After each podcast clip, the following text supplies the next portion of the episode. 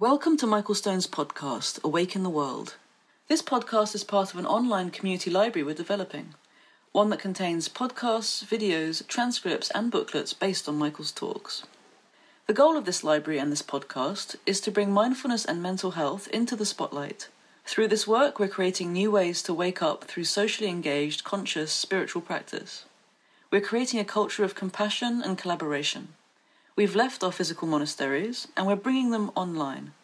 Before we get to today's podcast, I want to take a moment to ask you to consider becoming a patron of this podcast through Patreon. Pledging is easy and can be as little as $1 per month. Just go to patreon.com forward slash Michael Stone and click on the big orange button on the top right of the page. Thank you for listening.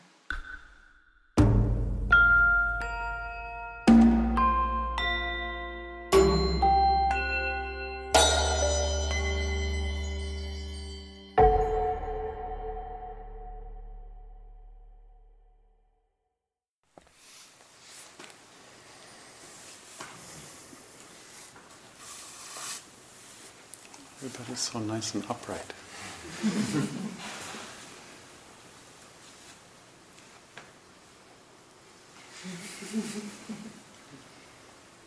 Sometimes this is like.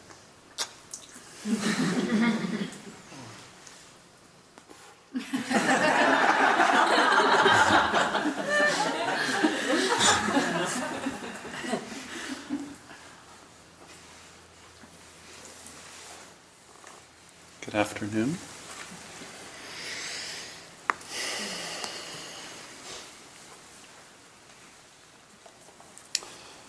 Somehow the rain's perfect.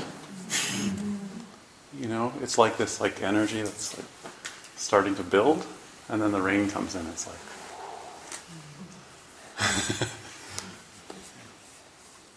moistening the earth and putting us back on it. Um,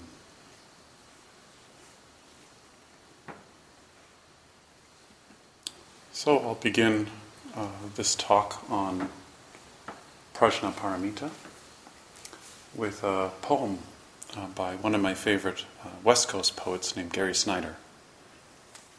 Um, it goes like this Go ahead, you be a bodhisattva and I'll be the taxi driver driving you home. Go ahead. You, you be special. yeah. And I'll be the person growing your food. Go ahead. Uh, you be a bodhisattva, and I'll be uh, cleaning up after you when you go to bed. Isn't that a beautiful, beautiful poem? You be a bodhisattva, I'll be the taxi driver driving you home. So, um, this practice is nothing special. We start to see that our thoughts are empty, everything we make them into, and the practice is empty too. So, don't hold on to any special feelings that you have, because they change. So, uh, thank you everybody for showing up for so many days.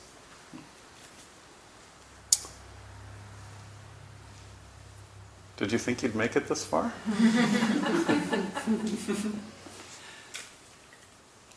and also to the circumstances that have allowed us to, to be here.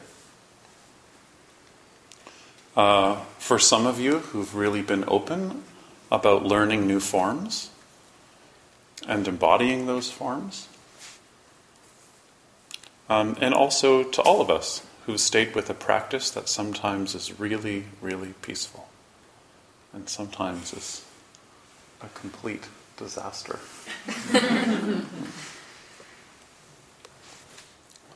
I hope that one of the takeaways is that meditation is a physical practice. It's a somatic embodying of practice. And it's unfortunate that we always use the word mind and mindfulness because it makes it seem in our culture that the practice is happening up here. But now you know. that that's not true. When you sit, it's really important to track your thinking just enough that you know it's there. So that we train so during the day, uh, we don't give our thinking, our habitual thinking, so much authority. And then you can trust in a deeper wisdom, in a deeper level of your heart, in a deeper intuition. So sometimes you should ask yourself when you're tight is this really necessary? Can I hold this a little differently? Is this mine? Am I separating? And then think about snakes and how, when you walk on the road around here, you see the old skin everywhere of snakes and how they grow and they shed all this skin. They don't need green smoothies or retreats, but we do.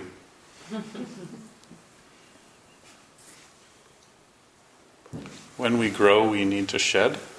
And one of the paradoxes of this practice is that if you just sit there and feel your body in the present moment and don't separate from the present moment, you start shedding all this extra stuff that you've been adding onto the experience and haven't sometimes even seen ever. You know?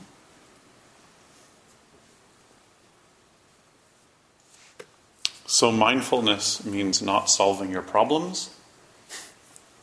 It means having the ability to mourn.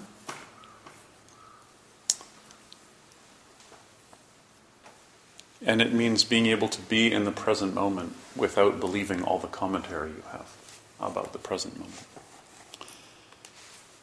And then your heart begins to awaken.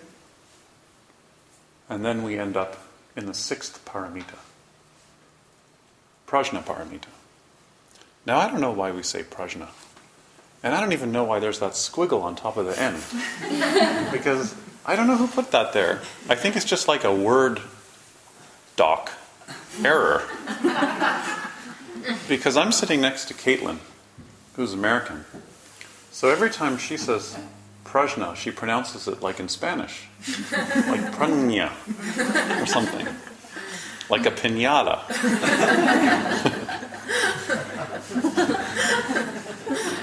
Because this is what Americans do to English. they just like turn it into whatever they want it to be.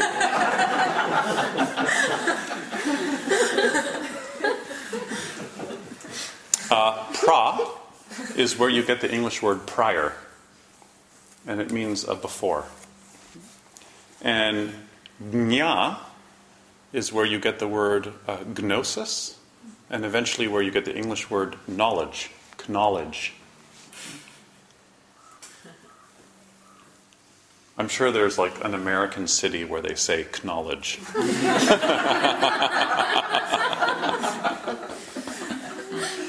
Some weird place near like Brighton Bush or something.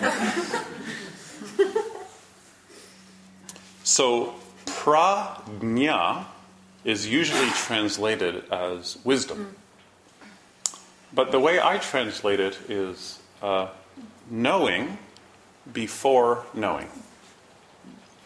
The knowing that you have before you know. Like when you sit, you know. You know before you know. That's what we're training in. So, in a way, sometimes I like to think wisdom or prajna or knowing before you know is about taking what you know, because all of us should be as educated as possible about as many different things as possible. But then to be able to take all of that knowing and just put it to the side so we can change our mind.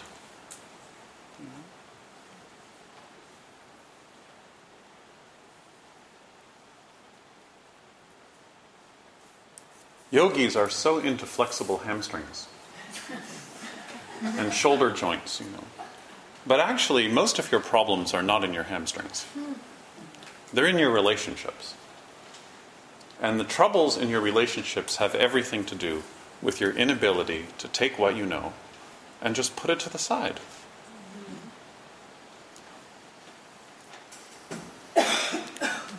Every morning we chant the Heart Sutra. and the Heart Sutra is a commentary on this paramita, on this teaching. It begins with Avalokiteshvara Bodhisattva. So, a bodhisattva is uh, somebody who's awakening beings. And Avalokiteshvara means one who hears loka, one who hears, so loka is the world, one who hears the cries of the world.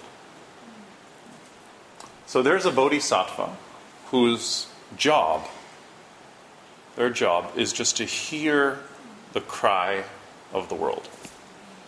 She's hearing everybody's tears.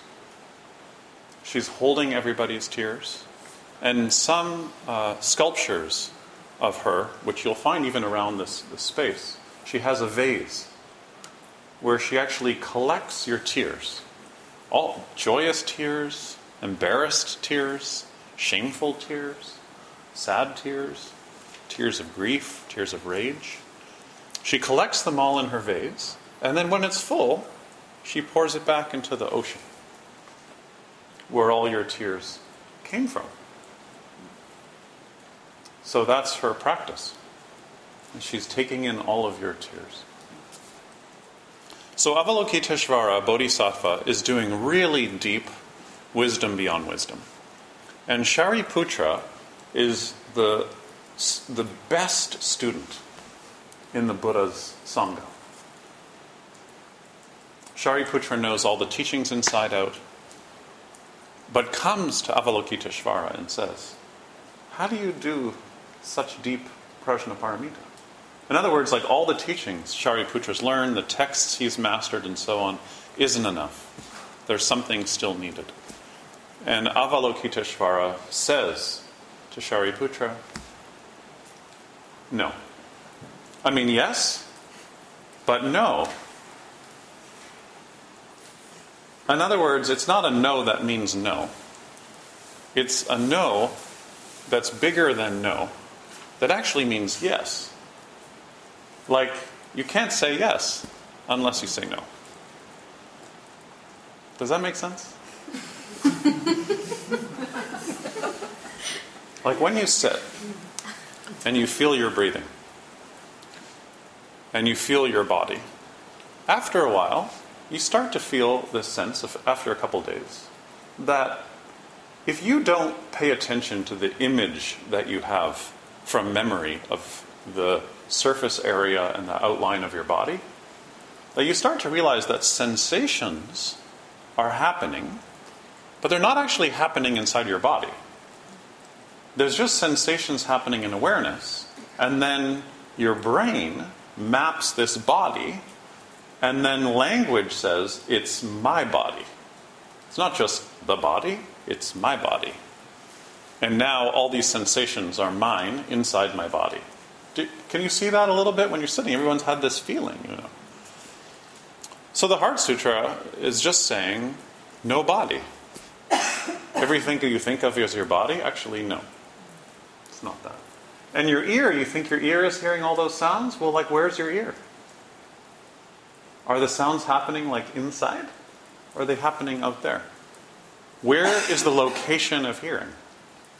And the Heart Sutra is saying, no, no. Do you understand this no? It's a no that's like yes. Like, look more closely. Yes.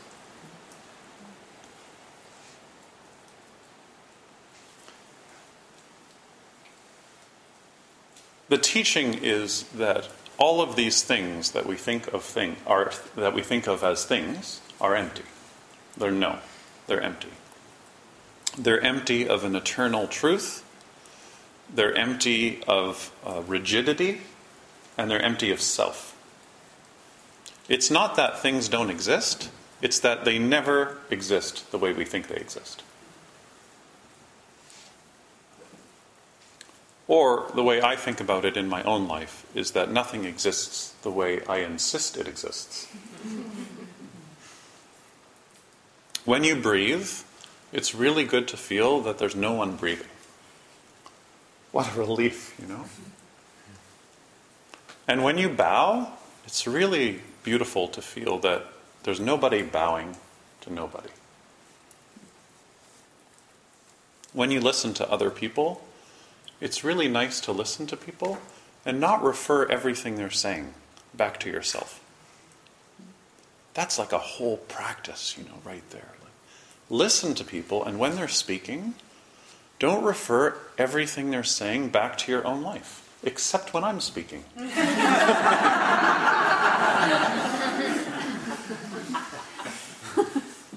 when you give, imagine that the gift that you're giving never belonged to you.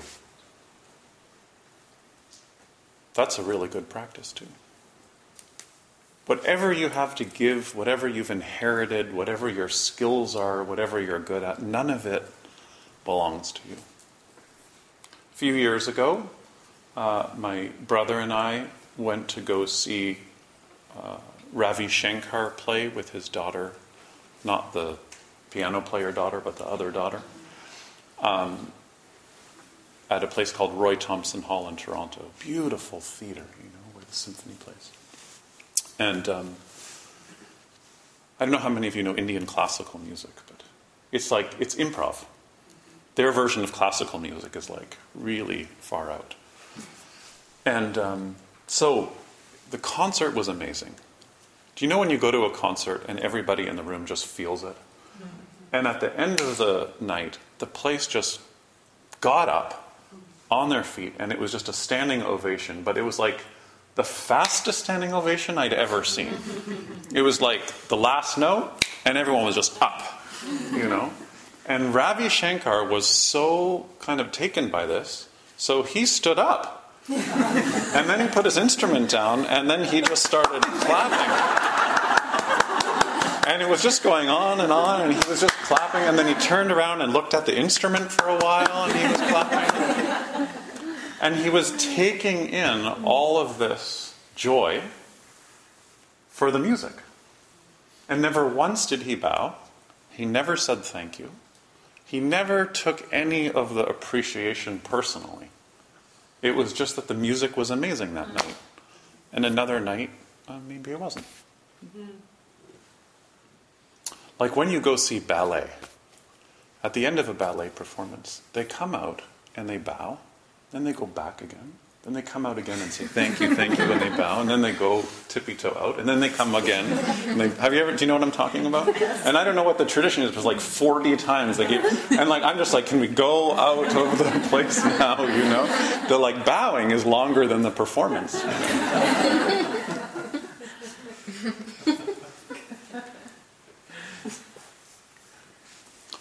So the paramitas are teaching us like whatever you think of as generosity, go beyond that. Whatever you think of as patience, go beyond that. You wake up early in the morning to sit still, and your mind is filled with, oh God, there's so many things I need to do. Like, go underneath that. Don't believe that. You smell something and it reminds you of someone you used to know get into like a whole fantasy. Like, feel that and like, don't believe that. Come back again. And that's why the end of the Heart Sutra, Gate Gate Paragate, Parasangate Bodhiswaha, is chanted at funerals. If you ever know somebody who knows someone who died, when you send them an email, at the end of the email, you should say, Gate Gate, Paragate, Parasangate Bodhiswaha, which means gone, gone beyond, gone beyond, beyond. Amen. That's what it means. Gone is gone. Gone beyond. And then whatever you think that is, it's gone beyond that. Mm. And then it's gone beyond whatever you just thought that was. And that's why the Heart Sutra at the end, it's like, okay, if you didn't get all the stuff we just taught you, then just chant this chant Gone, gone, gone beyond, gone beyond, beyond. And uh, there's a really interesting translator named Kaz Tanahashi. And he claims that the word gate is a predecessor of the English word gate. And that actually could be translated as arrived. Arrived, arrived, really arrived, really, really arrived. Which kind of works, doesn't it? I'm not sure actually, but I like the idea. In the tradition that the Buddha grew up in, there was a teaching called swabhava. Bhava is to become, swa is a self. And the teaching was that the core of the self is not subject to change. That the core of the core of who we are isn't subject to conditions. And it was also called Atman, which means a self, or the soul, or the seer, or whatever you know language you use. But that kind of spark in us that's the soul that doesn't really change over time. And the Buddha thought that this was uh, not true. The Buddha thought that if you sat really, really still and you just paid careful attention to your experience, like an honest phenomenologist, you know, then you'd see that everything is continually changing. And that whenever you think that something exists, you're caught. That there isn't something inside of us, like a soul or a self, that that's just a story we tell ourselves to make us feel a little more permanent in a radically impermanent world that's a little hard to grasp. Look closely for your soul, and the closer you look, the darker it gets. For the Buddha, everything was just conditions changing in time and space. And he taught this as not self, anatman. That whatever you see, that's not self.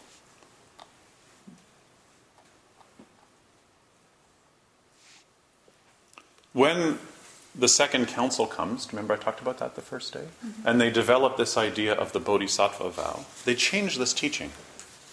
And what they say is, they, they, the shift is, instead of teaching anatman, that what moves through us is not self, they start teaching uh, shunyata instead, emptiness. The Buddha never really taught emptiness. This comes with the bodhisattva teachings. The word for emptiness is shunyata. And it's interesting because the word shu means swollen.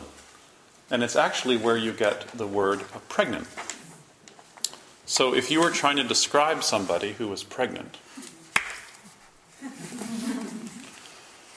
um, when I do interviews with people, I close my eyes, and then when they come in the door, I open my eyes and take an inhale.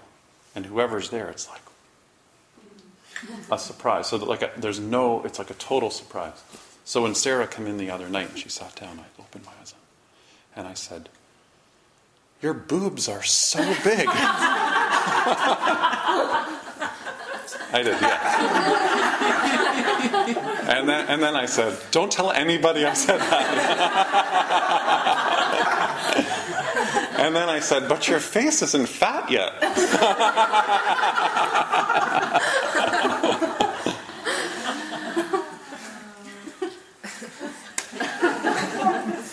Glad this is being archived.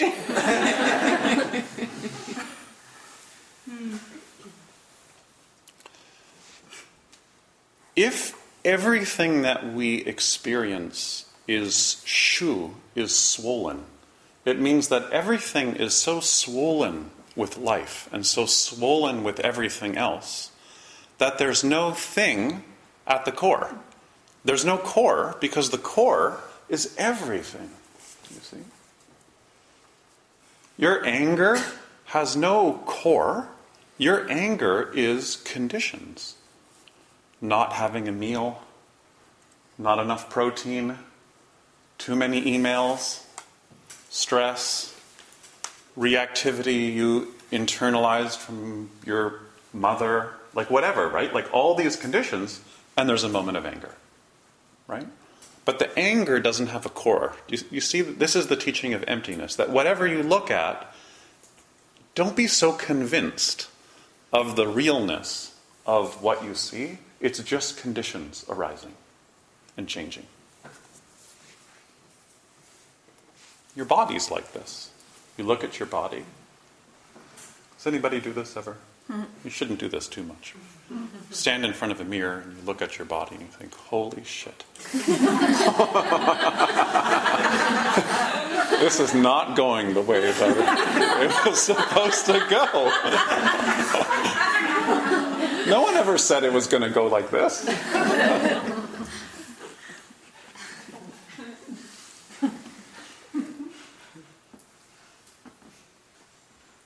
There's a wonderful poet named Sharon Olds who describes her 50th birthday, and she writes a poem about it, and she says, um, What is it that doesn't stop moving when I stop moving? It's a poem about her looking in the mirror when she turns 50, and she's like, It doesn't stop moving when I stop moving.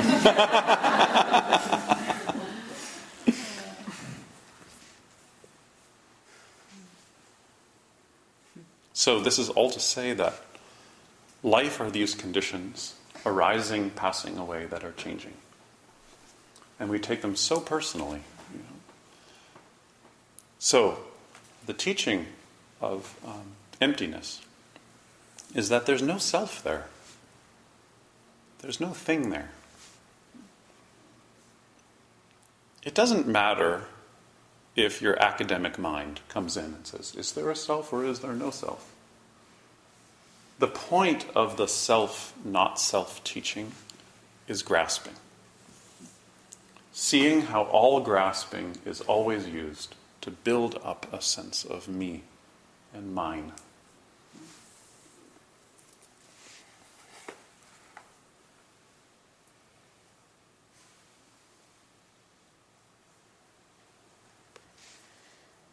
Prajna is the ability to honor that we have this, these habits that are me and mine, and that are psychological, you know, and physiological. Like I like cotton more than wool. Beyonce more than Kanye. Lorde more than Adele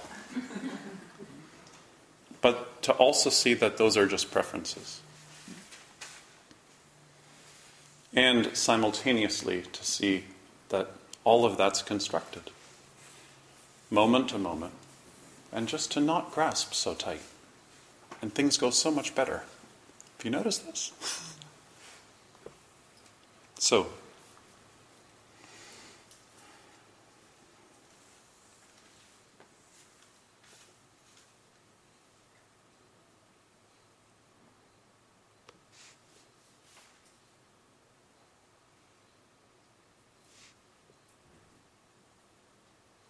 This is going to be a long talk. Our anguish and our distress um, is not bad because bad things happen. Our anguish and our distress is bad because they happen to a narrow sense of self. You see? When bad stuff happens for a much wider sense of self, it's not so bad. In other words, most suffering is just built into life. Our goal in practice is not to get rid of suffering or to get over suffering. There's suffering. But our practice is to be able to work with suffering. And part of working with suffering is that when it emerges, it emerges in a much wider field rather than this narrow, narrow sense of self that really isn't too flexible. And you can feel this in retreat, and you can feel this when we're on this kind of land. the best thing about practicing with trees and goats is that you can feel the trees and the goats practicing with us. Goats are chanting all day. if you listen closely, you can hear gate.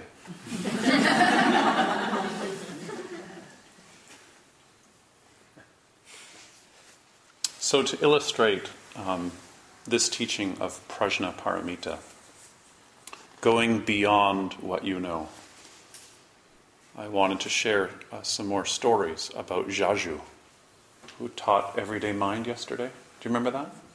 Like yesterday. One day, Zhaozhou was sweeping the floor, and a monk said, How come there's dust? Zhaozhou said, It comes from outside. The monk said, In a pure monastery like this, how could any dust get in? Zhaozhou looked in front of him at the dust motes floating in the air and said, Oh, there goes another one. Do you want to hear it again? One day, Zhaozhou was sweeping the floor. A monk said, How come there's dust? Zhaozhou said, It comes from outside. The monk said, In a pure meditation hall like this, how could any dust get in? Zhaozhou looked in front of him at the dust floating in the air and said, Oh, there goes another one. One of the most important teachings I find in this tradition is that there's no real distinction between inside and outside. Also, the distinctions between purity and impurity. Not so strong. One day, Zhaozhou was sweeping the floor. Listen closely. A monk said, How come there's dust? And Zhaozhou said, It comes from outside. The monk said, In a pure monastery like this, how could any dust get in? And Zhaozhou looked in front of him at the dust motes in the air and said, Oh, there goes another one. Every moment, something arising, something passing away. We all want to call it right or wrong, inside or outside. Oh, this is pure and this is my practice. I'm calm now.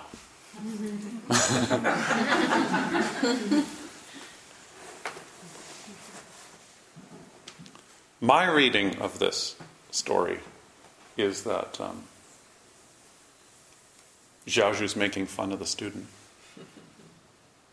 The student's really into, like, oh God, I mean, isn't this like really pure and I'm supposed to be really calm? It's like, this is how I feel in interviews when people come in and they're like, just not, like, I'm just thinking so much. And I feel like saying, oh, there goes another one.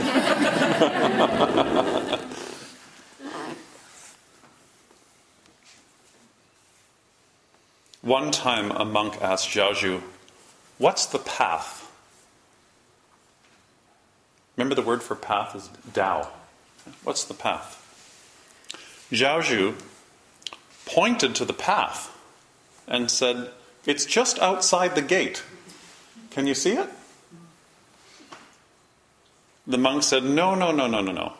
I'm not talking about the road outside. I'm talking about the real path, the great way, the Tao. Zhaozhou said, The great way runs right through the capital. Want to hear it again? Listen this time. A monk asked Zhaozhou, What's the path? Zhaozhou pointed to the path and said, It's just outside the gate. Can't you see it? Do you get his technique a little bit? He's like, It's right here. It's just outside the gate. Can't you see it? the monk said, No, no, no, no, no, no. I'm talking about the real path, the great way, the Tao. Zhaozhou said, The Great Way runs right through the capital. Life here in this space together is really simple and really sweet. You listen to these Dharma talks, maybe you have some inspiration. You sit, maybe you have some calmness. And it's important we all feel this. And I think it's really important we feel this with other human beings. But after a while, you also see that this is no different than our practice in cities. This is no different than our practice in the capital. This is no different than your practice at home. All roads go to the capital. All roads go right through the capital. And this basically means there is no escape from the world. There is no escape from the craziness of our world and the insanity and the greed and the confusion that's not just out there, but it's here in every single one of us. And that's why our practice emphasizes care.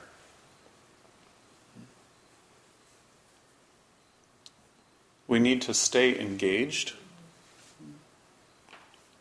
as caring people, as caregivers, as caretakers. To live a life of silence is to contribute, for sure. But most of us, we're not monastics. We become monastics for a week or two or three every year, but uh, we're doing other things. To cuddle with a little kid is to contribute. To ride a bicycle is to contribute.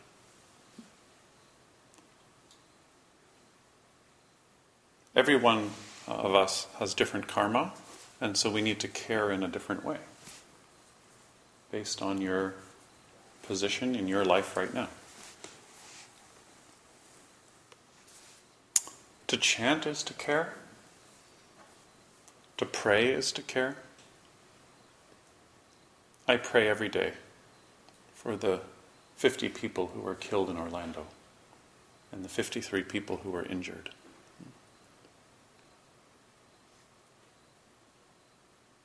I feel like in some way that's contributing also. I was so upset by that tragedy. I didn't know what to do. So I just thought, I should just call every person I know who identifies with that community, those communities, and just say, How you doing? And not say, Oh, I'm feeling really upset. And just like not share how I felt. And instead just say, How are you doing? And then I remembered that even though it's 2016 and it seems completely ludicrous, that in so many places gay men cannot give blood. So I thought, okay, that's what I'm going to do. I'm going to go give blood. But it's nothing special. And so all of us can operate this way. You don't have to have some like big idea of like how to change things or how to respond. Just tune in to the, a situation. It can be so small.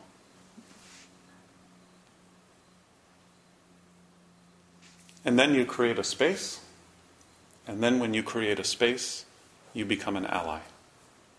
For people who maybe don't have space, or don't have a voice, or don't even know what their voice is yet.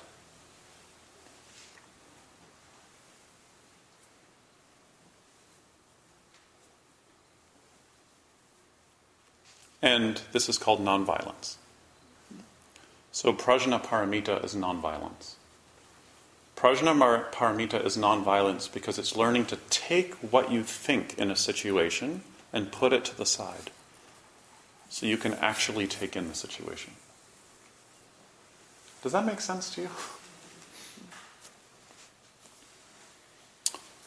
When British colonizers came to this land, they treated First Nations people like they did not exist. They treated the land here as if it were empty land, unsettled. And then they encountered indigenous people and cougars and bears. But the humanity of these indigenous people was never recognized. And the ancient and very sophisticated cultures that were indigenous to these lands was also not recognized. So, Saanich, Cowichan, Chemainus First Nations use of this land dates back more than 5,000 years. I'm talking about this land, actually, this island. More than 5,000 years.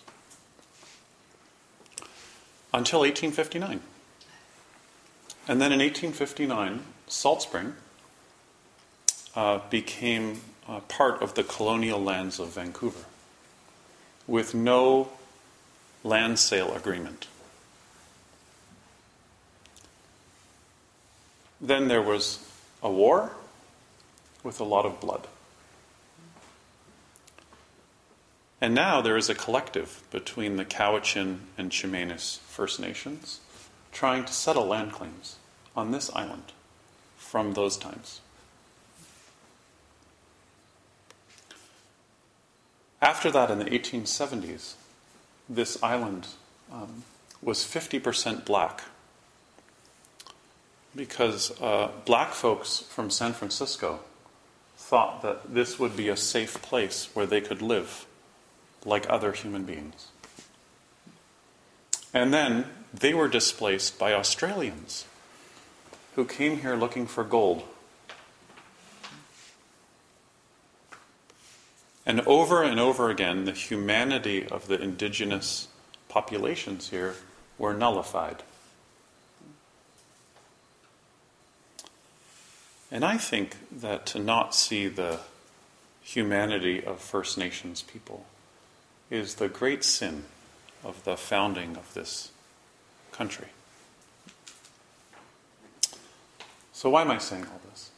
Uh, because it's so beautiful here, and there's also so much blood here.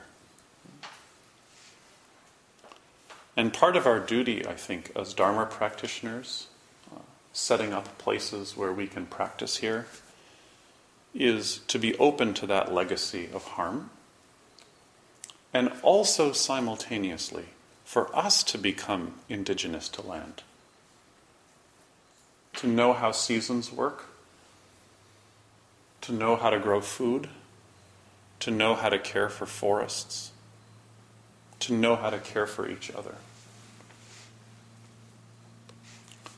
But that's all a little bit idealistic. because the truth is, we make treaties and then we break them. If we can learn from the violence of our past, then we can learn how to do the hard work of change, which is to stop othering human beings. Whether they're queer Latinos in Orlando, Syrians, our trans brothers and sisters, or even just family members who we just can't seem to forgive. All over the world, indigenous people are being disappeared into hospitals and mental institutions. Why? Because we need forests and we need to mine land, and we need more uranium for nuclear power plants in India. And we tell ourselves stories to make all this okay. I tell myself stories to make this okay. But if we're learning bodhisattva practice in this country, then we need to honor a deep sense of humanity. Which means honoring the humanity and the rights of all other people. Which means we need to share our wealth and our privilege, and also to recognize that all this stuff that we have that keeps reinforcing our wealth and privilege, none of it was ours. None of it was ours. So, as you can see from your own heart this week, human beings are so many things. We have compassionate hearts that can do extraordinary things. And as I said at the beginning of the week, the heart is your capacity for imagination. That's your Buddha nature. Putting yourself in someone else's shoes, reimagining who you think you are in any given situation. If your kid throws up, you immediately put your hands out. I would not do that for any of you.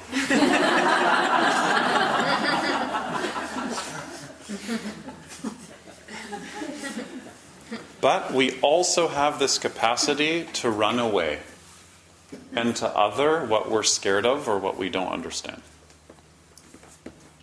So, my talk today is a plea and a request, which is to treat your practice as a practice of not turning away.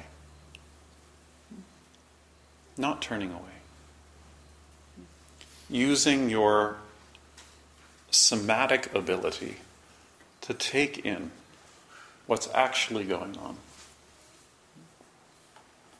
To choose to see and to feel what's right in front of you and what's in you. Because we have a culture that systematically shuts down carefulness and breeds carelessness.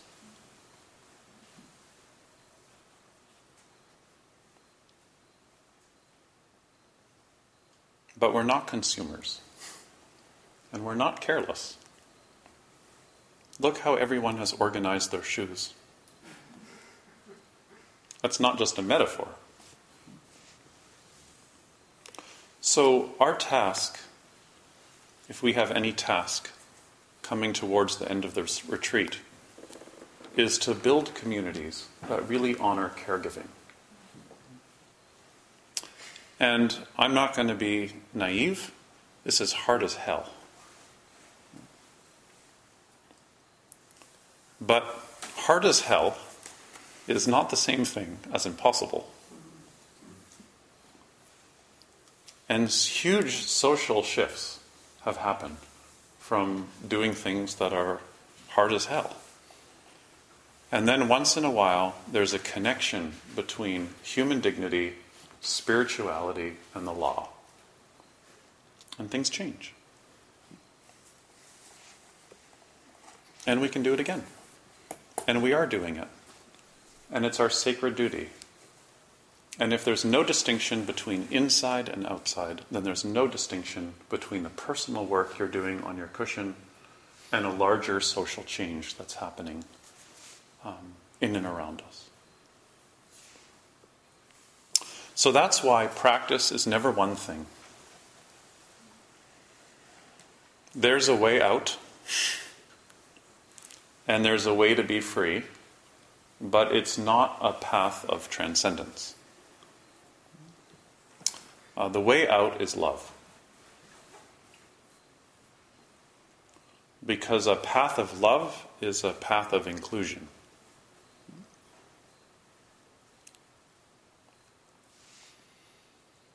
Helping other people belong, even sometimes helping other people just belong to themselves.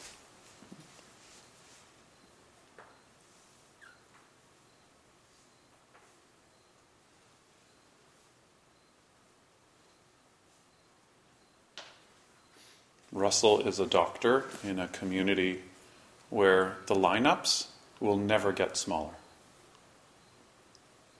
So, how can you not burn out? The system is a disaster. The lineups are so long. And here he is on retreat, settling himself, so he can go back in there and actually meet the people in front of him, not the lineup.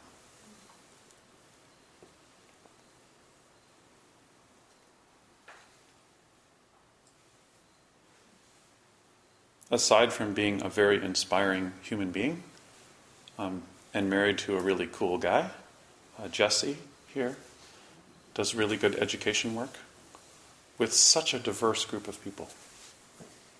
And sometimes she tells me about like all the creative ways she's working with people, and not just like normal people, but like really crazy stories. And like breaks my heart and opens my heart at the same time. It's amazing.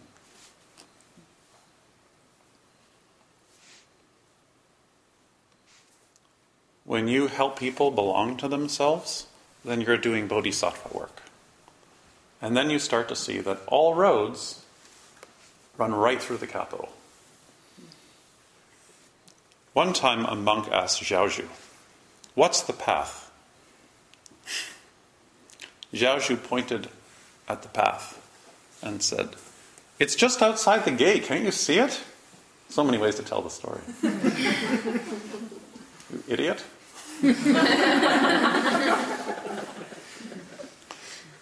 no, no, no, that's not the path I'm asking about. I'm asking about like the real path. How many of us still have that fantasy? Oh no, no, like the real thing. Like, okay, that was the meditation retreat, but now like I really want to. the great way runs right through the capital. So, the capital, whatever that is for you, um, needs us now more than ever. So please support this community any way that you can. Please support uh, your own community whatever way you can. But what I don't want you to do is to think, I was part of a community for eight days. there's no parts. There's no like community that you got to be a part of. Oh, it was nice being part of your community. Like you are the community. And it's impermanent. It's pop up. It's a pop up Sangha.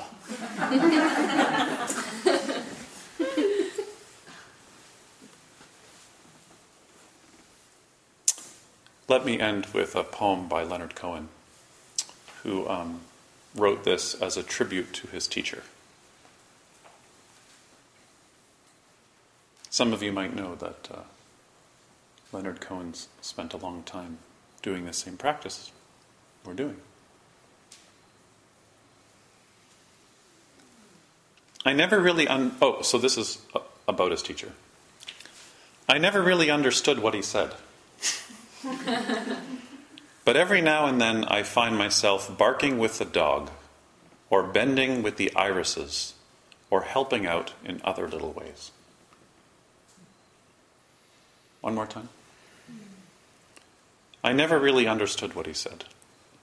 But every now and then I find myself barking with the dog, or bending with the irises, or helping out in other little ways.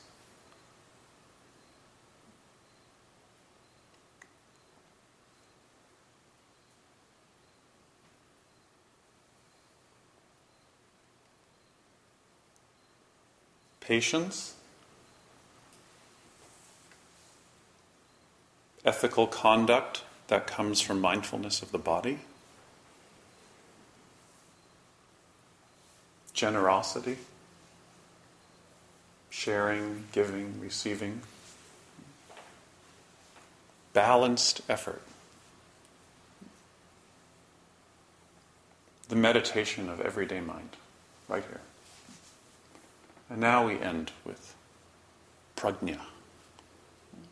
That all of this is leading to this simple practice of just trusting that you know before you know.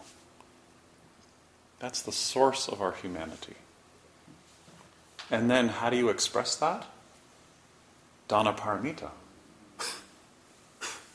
Right? How do you express wisdom? Giving. and we're back at the beginning again. So we decided to uh, start the retreat over. Tomorrow is day one. And the conditions might look a little different, but uh, we keep going. So thank you.